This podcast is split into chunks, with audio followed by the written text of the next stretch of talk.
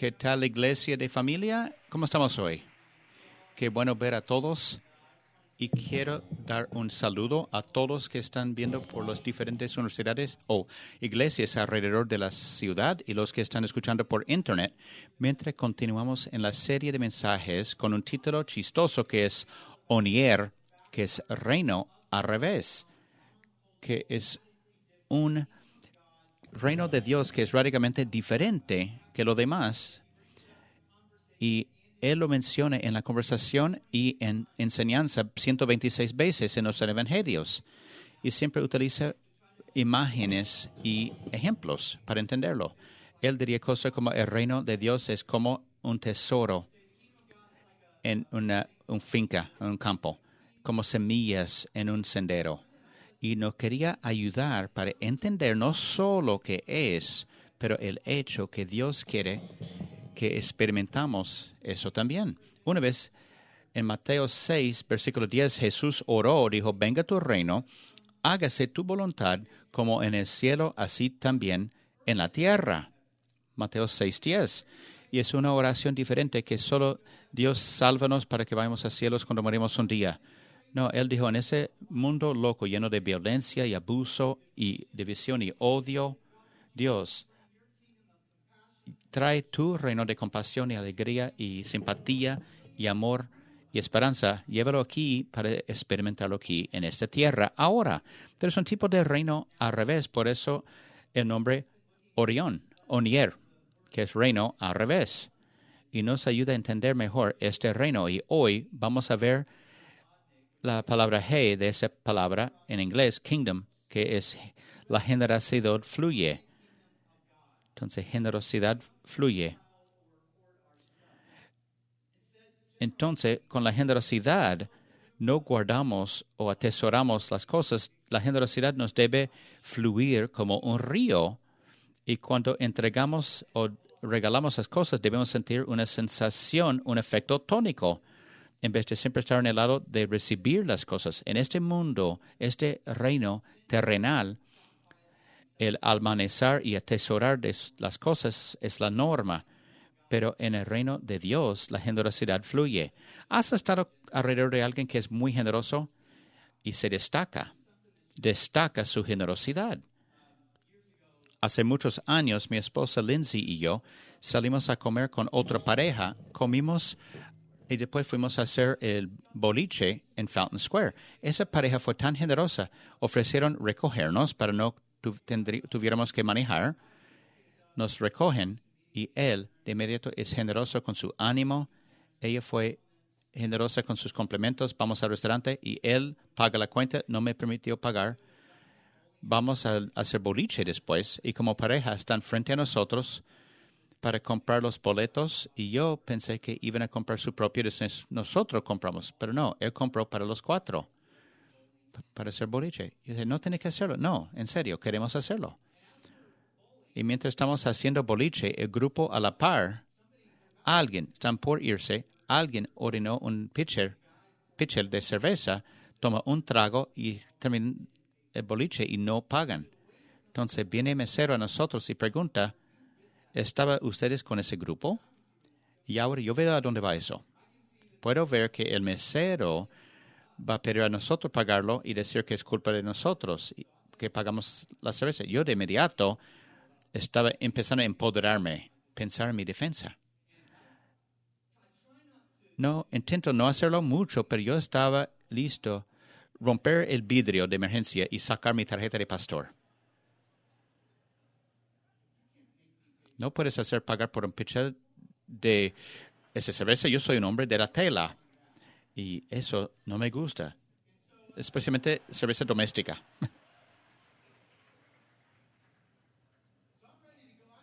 Entonces estoy listo defenderme. Y aquí es lo que hacen nuestros amigos. Él dice, ah, qué horrible. Ponlo en nuestra cuenta, vamos a pagarlo. Y el mesero estaba como, ¿en serio? ¿Y yo? ¿En serio? Sí, no importa, lo vamos a pagar y lo que hizo desarmó la situación. Y el mesero dijo, ah, no tiene que hacer eso. No tiene que hacerlo. La generosidad en un mundo como el nuestro se destaca. Y cuando eres generoso con tu dinero y tus cosas y tu ánimo y tus cosas, ese es un rasgo de alguien que debe ser dramáticamente diferente. Yo diría eso debe ser una de las cosas que define o de las características que define a los residentes del reino de Dios, los que hemos encomendado nuestra vida con Jesús. Pero muchas veces no es así. según las estadísticas, los cristianos no son más generosos que los demás del mundo he hablado con varios meseros y meseras en nuestra iglesia y han dicho, de, honestamente, no nos gusta trabajar el domingo por la tarde después de la iglesia porque es difícil placerles si no dan buena propina. Los cristianos. Me gustaría pararme aquí hoy como tu pastor frente a ustedes y decir que yo tengo todo averiguado. Me gustaría estar aquí y decir, sabes, mis días de egoísmo y autopreservación están muy atrás de mí.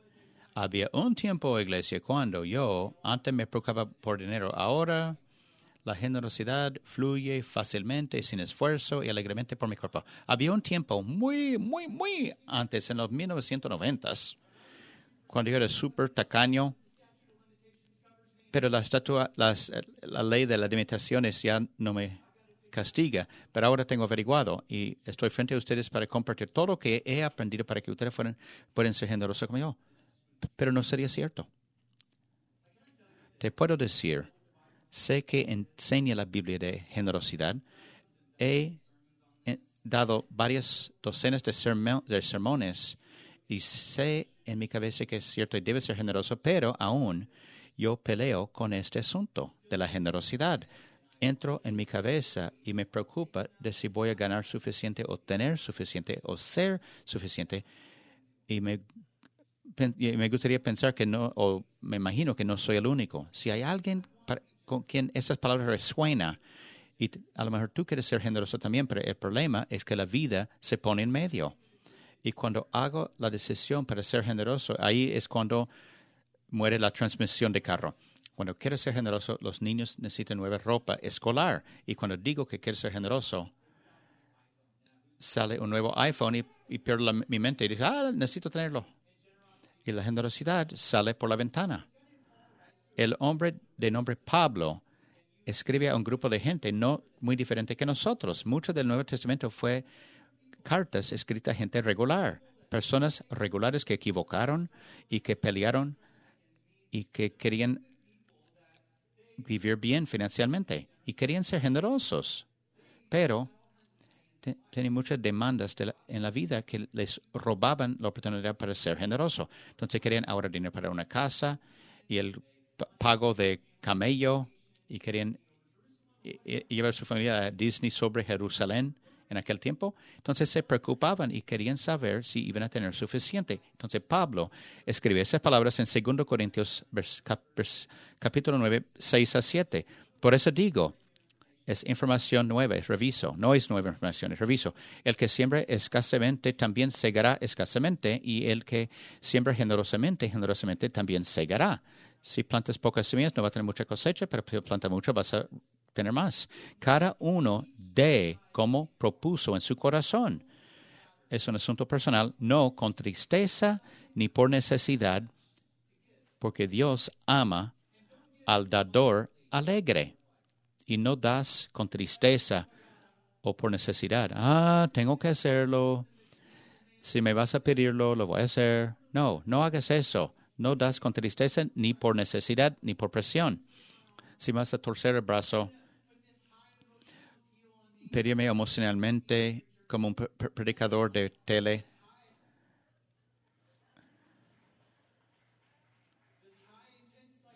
esa demanda intensa. ¿Y eso es por qué? Porque Dios ama al dador alegre.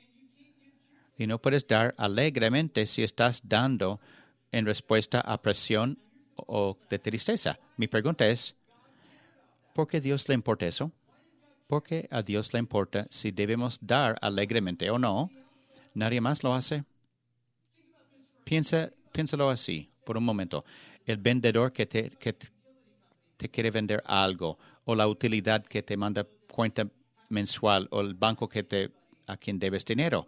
¿A cuánto que a, a quien debes dinero por servicio, cuenta lo que sea? ¿Cuántos alguien te ha visto y te han dicho? no queremos que tú pagas eso con tristeza o respuesta a presión. Queremos que tú decides en tu corazón cuánto debes pagar. Pero, pero queremos que tú salgas de aquí alegremente, dando alegremente. No, nadie hace eso. A ellos no les importa. Solo quieren la cantidad que, que tú debes. Pero Dios nos dice, no me preocupa eso, o depende de tu generosidad para pagar mis cuentas, pero quiero que tú decides en tu corazón cuánto vas a dar porque es un asunto que forma carácter. Y nadie puede imponer eso a ti. Y tienes que decidir. Y quiero que des alegremente porque es una reflexión de tu corazón y quiero formar tu carácter en tu vida. Y Pablo termina en versículo 8, dice, y poderoso es Dios para hacer que abunde en vosotros toda gracia, a fin de que teniendo siempre en todas las cosas todo lo suficiente, abundéis para toda buena obra. Segundo Corintios 9:8. Dios es solo un dador. Es la esencia de quien es. No tuvo que crear la vida, pero hizo. Nos dio nuestras personalidades y nuestros donos. Nos dio a su Hijo, nos dio su Hijo Jesucristo y nos perdona cuando equivocamos, pero si somos residentes de su reino al revés, honero, entonces la generosidad debe salir de nuestras vidas en respuesta a lo que Dios ha hecho por nosotros. Pero ¿qué es la pregunta para hoy? ¿Y por qué no es así? ¿Qué impide el fluye de generosidad en nuestras vidas? En los demás tiempos que tenemos juntos, quiero abrir la puerta a la vida de mi vida y unos mitos que yo he creído en el pasado que han bloqueado la, el fluye de generosidad en mi vida y quizás ustedes pueden relacionarse con eso. Y quiero dar después un argumento contrario a, ese a estos mitos para que fluye la generosidad en tu vida. Mito uno. Todo es mío. ¿Alguien ha caído en esa trampa? Yo lo gané, yo lo soy dueño de ello, mi nombre está en el pago y este mito nos hace creer que todo lo que está puesto en mis manos es ahí para mi próximo consumo, mi propio consumo. Y si veo la cosa así, no solo va a bloquear el flujo de gente en mi vida, pero también voy a llegar a un gastador muy impulsivo. Nuestros apetitos siempre están gritando, los mercadeos siempre dicen cosas como tienes que tener eso y estás incompleto sin eso. Y tienes que tenerlo ahora necesita amazon.com que envíen un drono a mi casa con el paquete dentro de 24, no, dentro de un periodo de dos horas. Necesito el paquete en mi portón. Entonces siempre estamos jugando, haciendo, hacer posible las compras o hacer funcionar las finanzas. O quizás si eres casado, esconden compras de uno al otro y se quita un poco de la confianza y empezó con el mito que todo es eh, mío. Lo contrario de este mito es todo es de Dios. Y esta verdad simple o simple verdad cambió mi perspectiva de lo que tengo. ¿Cuántos tienen conductores adolescentes en casa? Mano arriba. Que tiene, si tienes conductor adolescente en tu hogar. Ok, mano de ahora oración para ustedes. De hecho, nosotros tenemos un conductor adolescente y está haciendo súper bien, es muy responsable. Pero te digo, cuando empezó a manejar a principio del año y nuestra vida de oración subió exponencialmente. Le compramos un carro hace año y medio atrás. No, debo clarificar, compramos un carro que lo dejemos manejar a él. Porque mi nombre está en el título.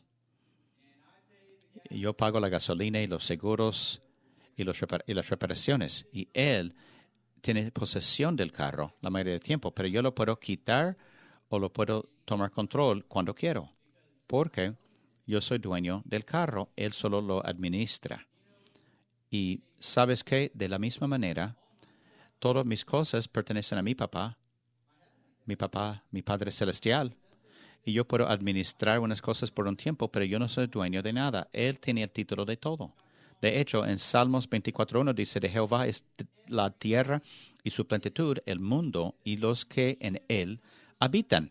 Y debe cambiar nuestra perspectiva. Dios es dueño de todo y yo lo administro. Y no hablo de dinero, yo hablo de tu cuerpo. No eres dueño de tu cuerpo.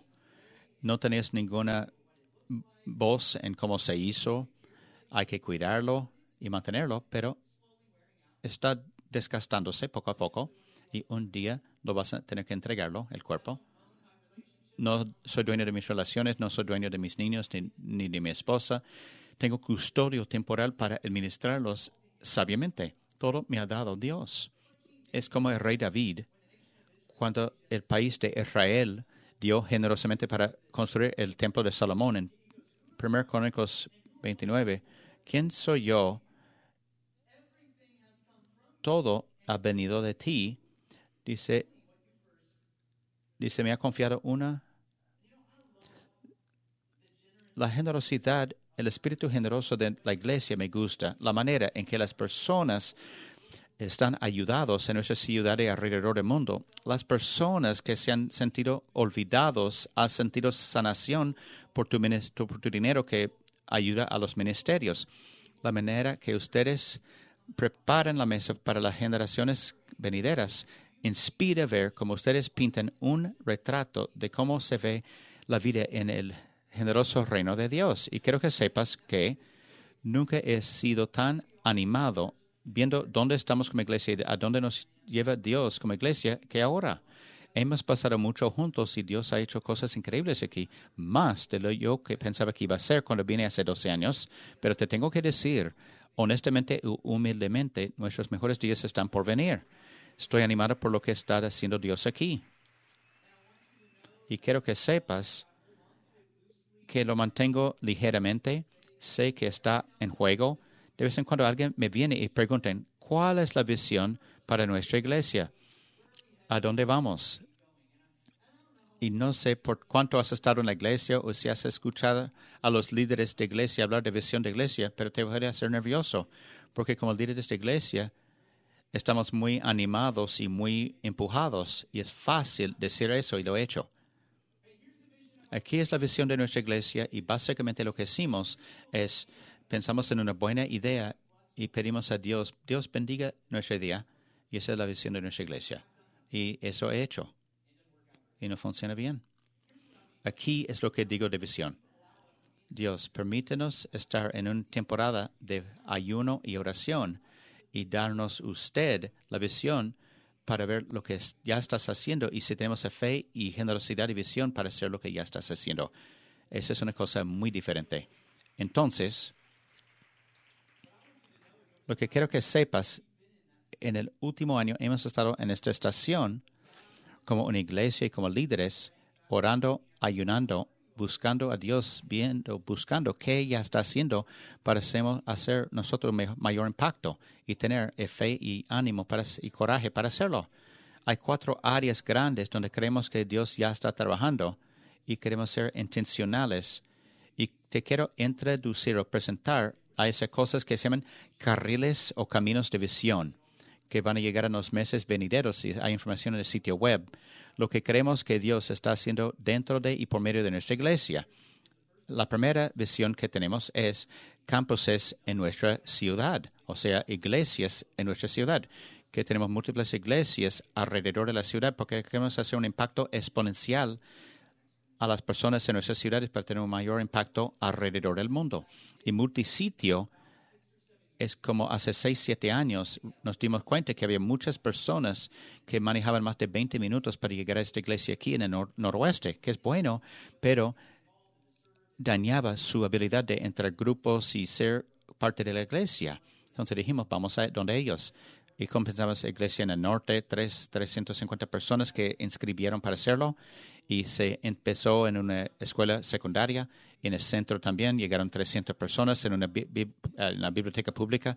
En 2017 empezamos nuestra iglesia en Avon, al oeste, y 300 personas fueron ahí. Y ahora hay 1.600 personas que están en el norte y en la iglesia del sur, y 1.000 en Avon, en una escuela secundaria en la iglesia Avon, donde vamos a comenzar iglesias 5 y 6 en el medio de la ciudad y en el noreste pero el número que me anima mucho, desde empezar multisitio, hay como 2.600 personas que se han bautizado y, y dedicar sus vidas a Jesús, que es increíble.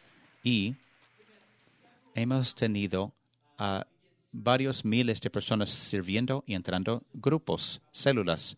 Y estoy muy entusiasmado viendo que Dios está haciendo, creciendo la vida espiritual de la gente. Y de mi perspectiva, arrancar iglesias es plantar una iglesia con una casa verde ah, sobre ella. Visión 2 son niños vulnerables. Como iglesia queremos hacer un impacto para los niños sin padres, los, los de custodio temporal y los huérfanos. Y Indianapolis es la tercera peor ciudad para la cantidad de niños que están en el sistema de custodio temporal, que son 16 mil niños. En 2018 lanzamos a nuestro Ministerio de Adopción y Custodio Temporal, que tiene nombre FAM, FAM, como de familia, y lanzamos algo de un portal de cariño. Es un sistema que comunica cuáles son las necesidades en la iglesia alrededor del Estado y satisfacer esas necesidades y cubrirlo. Proveímos para 40 mil dólares para 15 familias para adoptar niños internacionalmente y domésticamente hicimos un centro de recursos para niños con necesidades especiales en la Ciudad de México, que se llama Espalda a Espalda, y provee para niños vulnerables por todo México. Construimos una escuela en la Kenia, en Bondeni, para mil niños que pueden asistir. Creamos comunidades de cuidado y de cariño que pueden ayudar a los padres que tienen niños de custodio temporal. Y eso solo es el pico del Burgo de Hielo. Y vas a escuchar más de estos carriles de cariño. Visión 3 eh, son eh, nueve iglesias, que fue movimiento de plantar iglesias. Entonces, somos parte de iglesias en diferentes lugares alrededor del mundo. Ahora, empezamos una iglesia en París, ayudando a una iglesia en Alemania Oriental de Leipzig, trabajando con Kenny Hart en la ciudad de Harlem, en Nueva York. Y vi a Kenny la semana pasada y hice cena con él. Jake Barker está en Santa Barbara, en el norte de Hollywood, California. Vamos a seguir lanzando iglesias alrededor del mundo. Y la última carril de visión es desarrollo de liderazgo. Necesitamos más líderes que son humildes, hambrientos y saludables. Lanzamos en 2019 un programa de desarrollo de liderazgo y eh, sacamos o empleamos a nuestro primer líder de este programa y vamos a tener un programa aquí en Traders Point para títulos en, en, cuidado pastoral, porque queremos invertir y levantar líderes en la iglesia, en el mercado y en la comunidad y en los hogares. Ahora, no es algo que lanzamos, no, Dios ya estaba haciendo eso. Y ahora quiero informarles como iglesia cuáles son esos carriles o caminos de visión y les voy a poner al día de vez en cuando y vamos a mover a la velocidad de tu generosidad.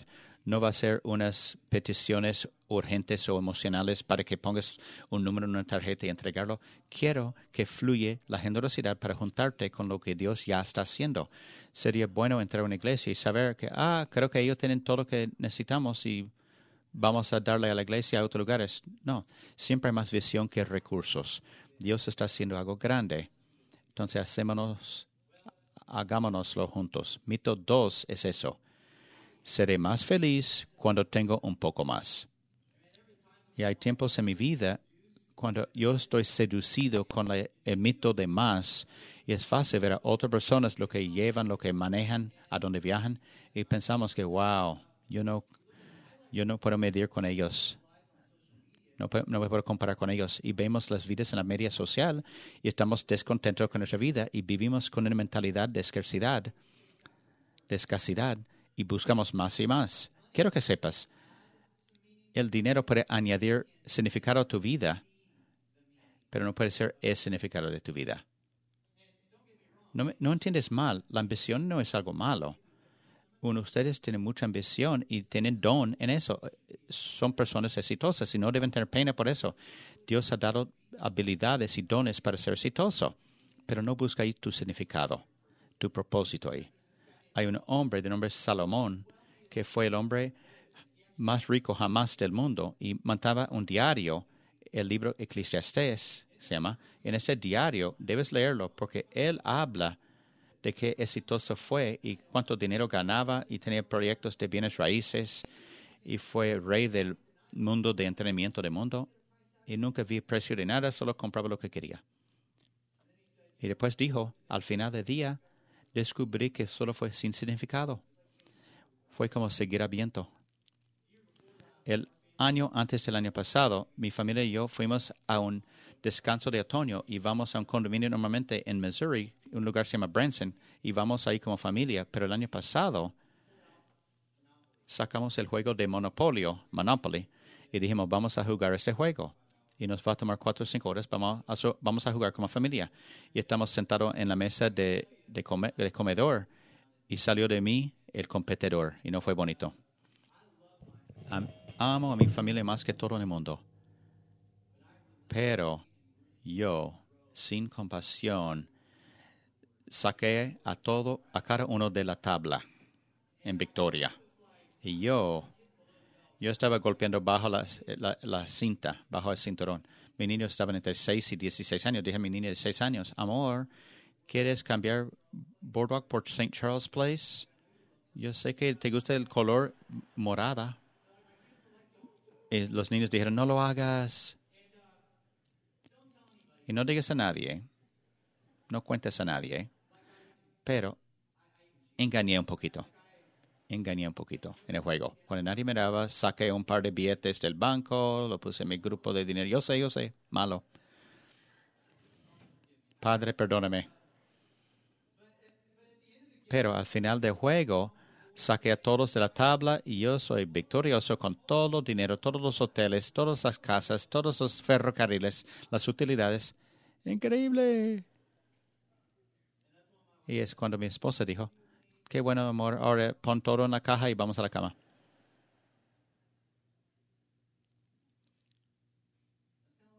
Así es la vida.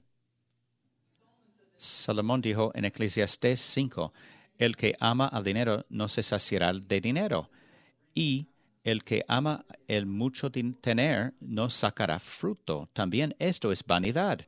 Cuando aumentan los bienes, también aumentan los que los consumen.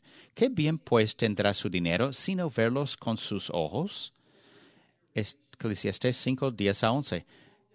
¿Cuánto tienes que caminar por este camino hasta ver por dónde, a dónde llega? Nunca va a ser suficiente el dinero.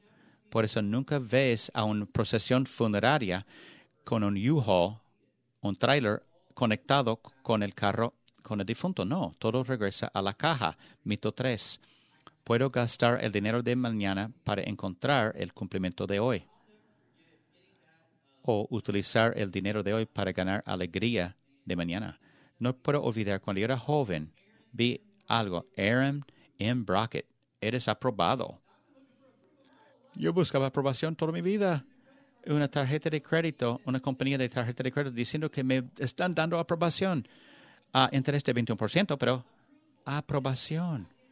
Y ese me introdujo al mundo de comprar las cosas en crédito. Y te digo, me llegó rápidamente, me alcanzó. administrar dinero es un problema ya como es, sin problemas. Añade una avalancha de deuda a la ecuación o al problema. Tú sabes, cuando entras de deuda que sofoca, te sientes desesperado, estás abrumado, te compro libertad, pero ya no puedes dormir en la noche y no puedes ser generoso porque todo es apretado. La Biblia nos avisa en Proverbios 22.7, dice, el rico se enseñorea de los pobres y el que toma prestado es siervo del que presta. Problemas financieros es la razón número uno para divorcio en los Estados Unidos hoy en día. Ah, incrementan las cuentas, no puedes respirar, viene pánico, no puedes dormir, no puedes dejar de preocuparte no puedes disfrutar el noche fuera eh, con una cita, es una sensación horrible que Dios nunca entendía ni quería que experimentáramos. Te puedo decir ahora, de manera pastoral, si eres tú, si estás sofocando en deuda ahora, te queremos ayudar. Te queremos ayudar a sacarte de la deuda, no por pagar tu deuda, sino por proveerte recursos y herramientas. Nunca es muy tarde, pero tienes que ser proactivo. Si eres casado, quizás te requiere sentarte con tu pareja sin señalar dedo o echar culpa. Estamos en eso juntos. Entramos juntos, vamos a salir de eso juntos. Enfrentamos los hechos brutales y con esperanza vamos a endueñarnos de los problemas y buscar ayuda. Y si haces ese compromiso, va a tomar tiempo. Y va a requerir unas cosas no glamorosas como sacrificio y gratificación trazada y vivir dentro de un presupuesto, vivir dentro de tus medios. Pero son cosas duraderas que Dios quiere hacer en ti de todos modos. Y hay muchas personas que quieren salirse de la deuda rápidamente. Queremos ganar la lotería o el tío rico nos muere y nos deja todo porque queremos enriquecernos rico rápidamente. Pero pocos hacen esa pregunta. Digamos que te enriqueces rápidamente. Mañana te despiertas multimillonario. Qué bueno serías tú en administrar el dinero. Por según las estadísticas, no haríamos bien. Se llama efecto de lotería. Las personas que ganan lotería dentro de un año arruinan sus vidas porque no desarrollaron el carácter que pueden manejar riqueza grande. Por eso la Biblia nos dice, si quieres hacer riqueza, hazlo poco a poco. Compre poco a poco porque desarrollas tu carácter mientras vives dentro de tus medios, mientras ahorras y mientras sigues siendo generoso. A lo largo, Proverbios 21.5 dice, los pensamientos del diligente ciertamente tienden a la abundancia, mas todo el que se apresura alocadamente, de cierto va a la pobreza. Proverbios 21.5. Inviertes, ahorras poco a poco y desarrolla esas cosas dentro de ti que no tienen precio, como fe y confianza y, y aplacamiento. Y Dios, la lotería del Estado no va a llegar a tu puerta. Un mito, último mito. Yo creía este mito antes. Cuando tengo más, seré generoso. Y parece que tiene sentido. Cuando tengo más, seré generoso. Cuando tengo ese trabajo, cuando me jubilo, o perdón, cuando me gradúo, cuando pago los préstamos estudiantiles, cuando los niños terminan con la universidad, cuando estamos financieramente independientes, ahí vamos a ser generosos. Dos asuntos aquí. Uno, las estadísticas no respaldan eso. En ese país, lo que ganan más, dan menos. Y segunda cosa, si estás esperando ser generoso, estás ignorando las cosas que Dios quiere hacer para formar tu carácter. Aquí es el argumento contrario a eso. Cuando sea generoso, entonces tendré más. ¿Más de qué? Más paz, para empezar, más alegría, más contemplación, satisfacción, libertad y también encomendado con más recursos. Es una promesa que nos da Dios vez tras vez en su palabra. Una vez Jesús dijo eso, dad y se os dará medida buena, apretada, remecida y rebosando darán en vuestro regazo, porque con la misma medida con que medís, os volverán a medir. Lucas 6, 38. Lleve a mis dos niños a la iglesia, o disculpa, a la tienda MM en la ciudad de Nueva York, y yo doy a mis niños bolsas para llenar sus dulces. Y cuando llega lo más arriba los dulces, sacuden la bolsa y lo empujan abajo para llenar lo más posible. Y Jesús dice, eso es lo que Dios hace por ti. La cantidad que tú das va a determinar la parte que recibes. Y no es un tipo de evangelio de, de un tipo de evangelio moderno que hacen en la tele de que si tú das te darán. No, no quiero que te robe de nada. Entonces, mi lógica, por mucho tiempo, mi plan financiero eh, se veía así. Quizás te puedes relacionar. Tengo un pago, ahora voy a vivir del pago, después ahorrar y lo que sobra voy a dar. Y parece mucho de mí, yo primero, y dar lo que sobra, los restos. Pero temprano en nuestro matrimonio, mi esposa y yo decimos, no tenemos mucho, pero vamos a hacer las cosas con el reino al revés, como hace Dios. Dar primero, después ahorrar y después vivir en lo demás. Entonces hay que establecer un presupuesto y vivir dentro del presupuesto. Proverbio 3 dice, honra al Señor. Honra al Señor.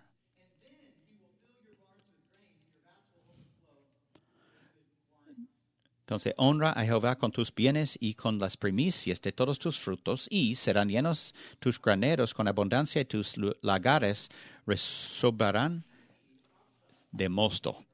Proverbios 3, 9, 10. Entonces, generosidad espontánea surge una necesidad y doy todo lo que tengo para ayudar. Eso es generosidad espontánea.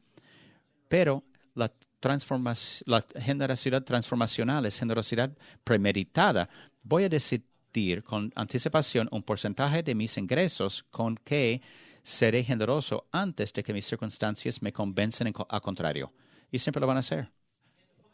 Y la palabra bíblica para generosidad premeditada es una palabra que muchos tienen una reacción emocional a ella, que es diezmo.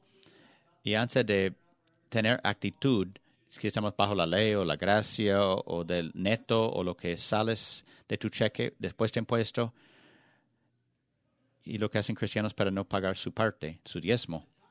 Un diezmo es eso, es premeditado y proporcionado. Eso es en genuino de esta palabra. Es premeditado, que significa al final del día Dios va a decir, estaban peleando de 10%, lo que quiere decir que es, es premeditado y proporcionado según tu sueldo. Mientras gano más, doy más, porque es en proporción a mi sueldo. Y no puedes salir o escapar la palabra diezmo y utilicen 10%. ¿Por qué?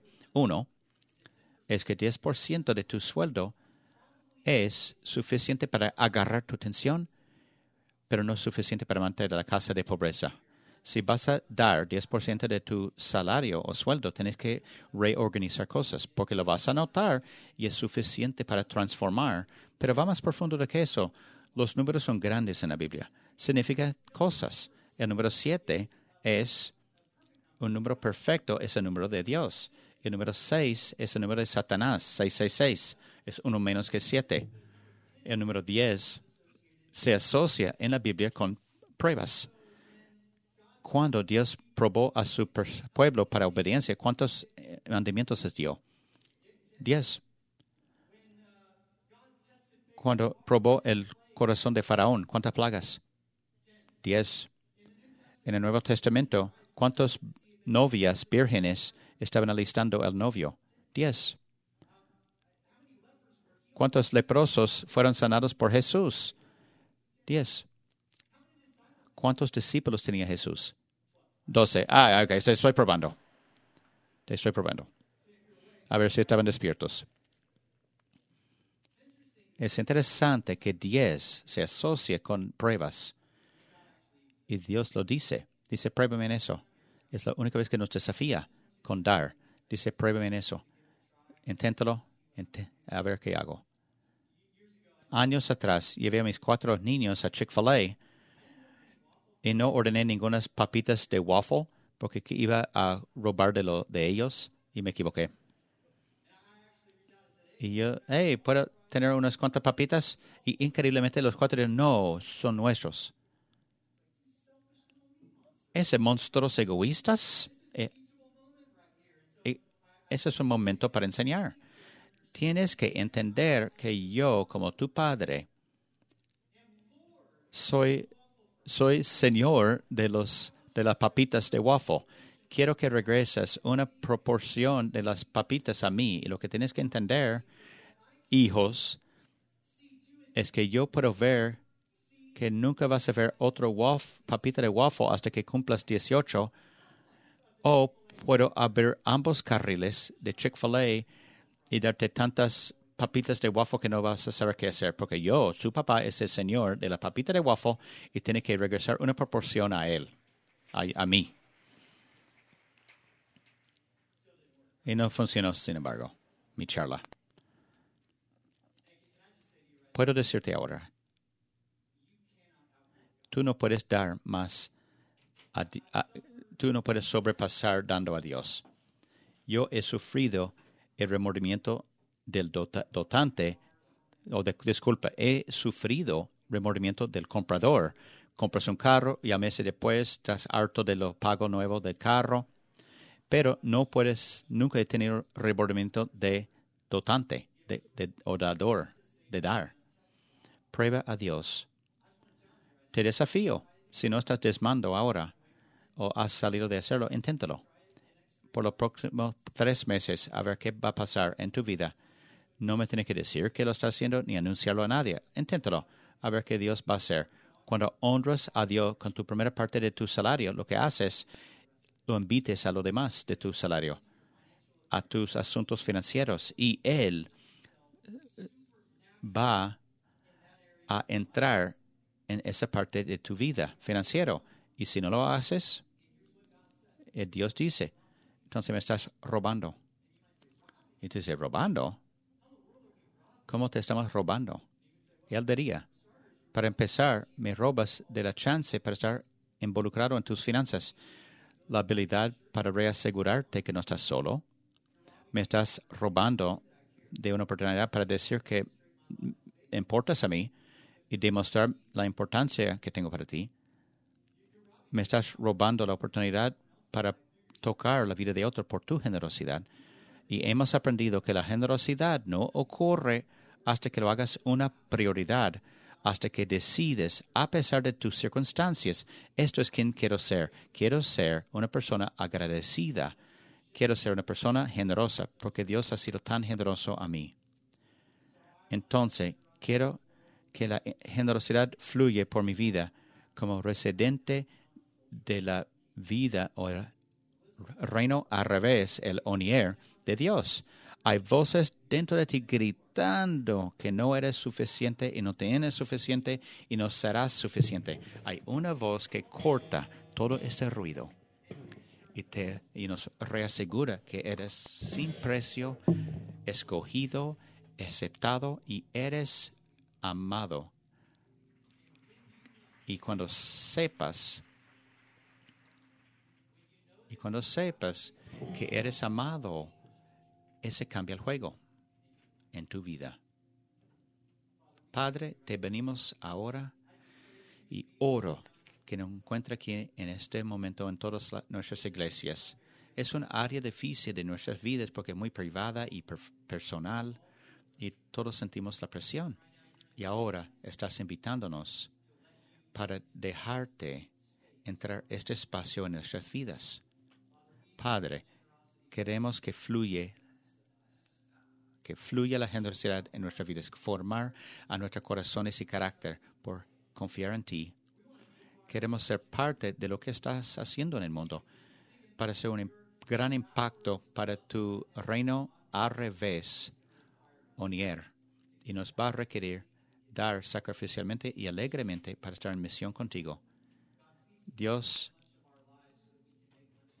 haga mucho de nuestra vida para que podamos hacer mucho de ti, porque un día vamos a tener que entregar todo, todo que nos ha permitido administrar temporalmente, que tú eres dueño. Y un día vamos a hacer un conteo de cómo lo administramos y lo queremos administrar bien. Gracias por lo generoso que has sido con nosotros. Queremos estar generoso o ser generoso contigo. Lo pedimos en nombre de Jesús. Amén.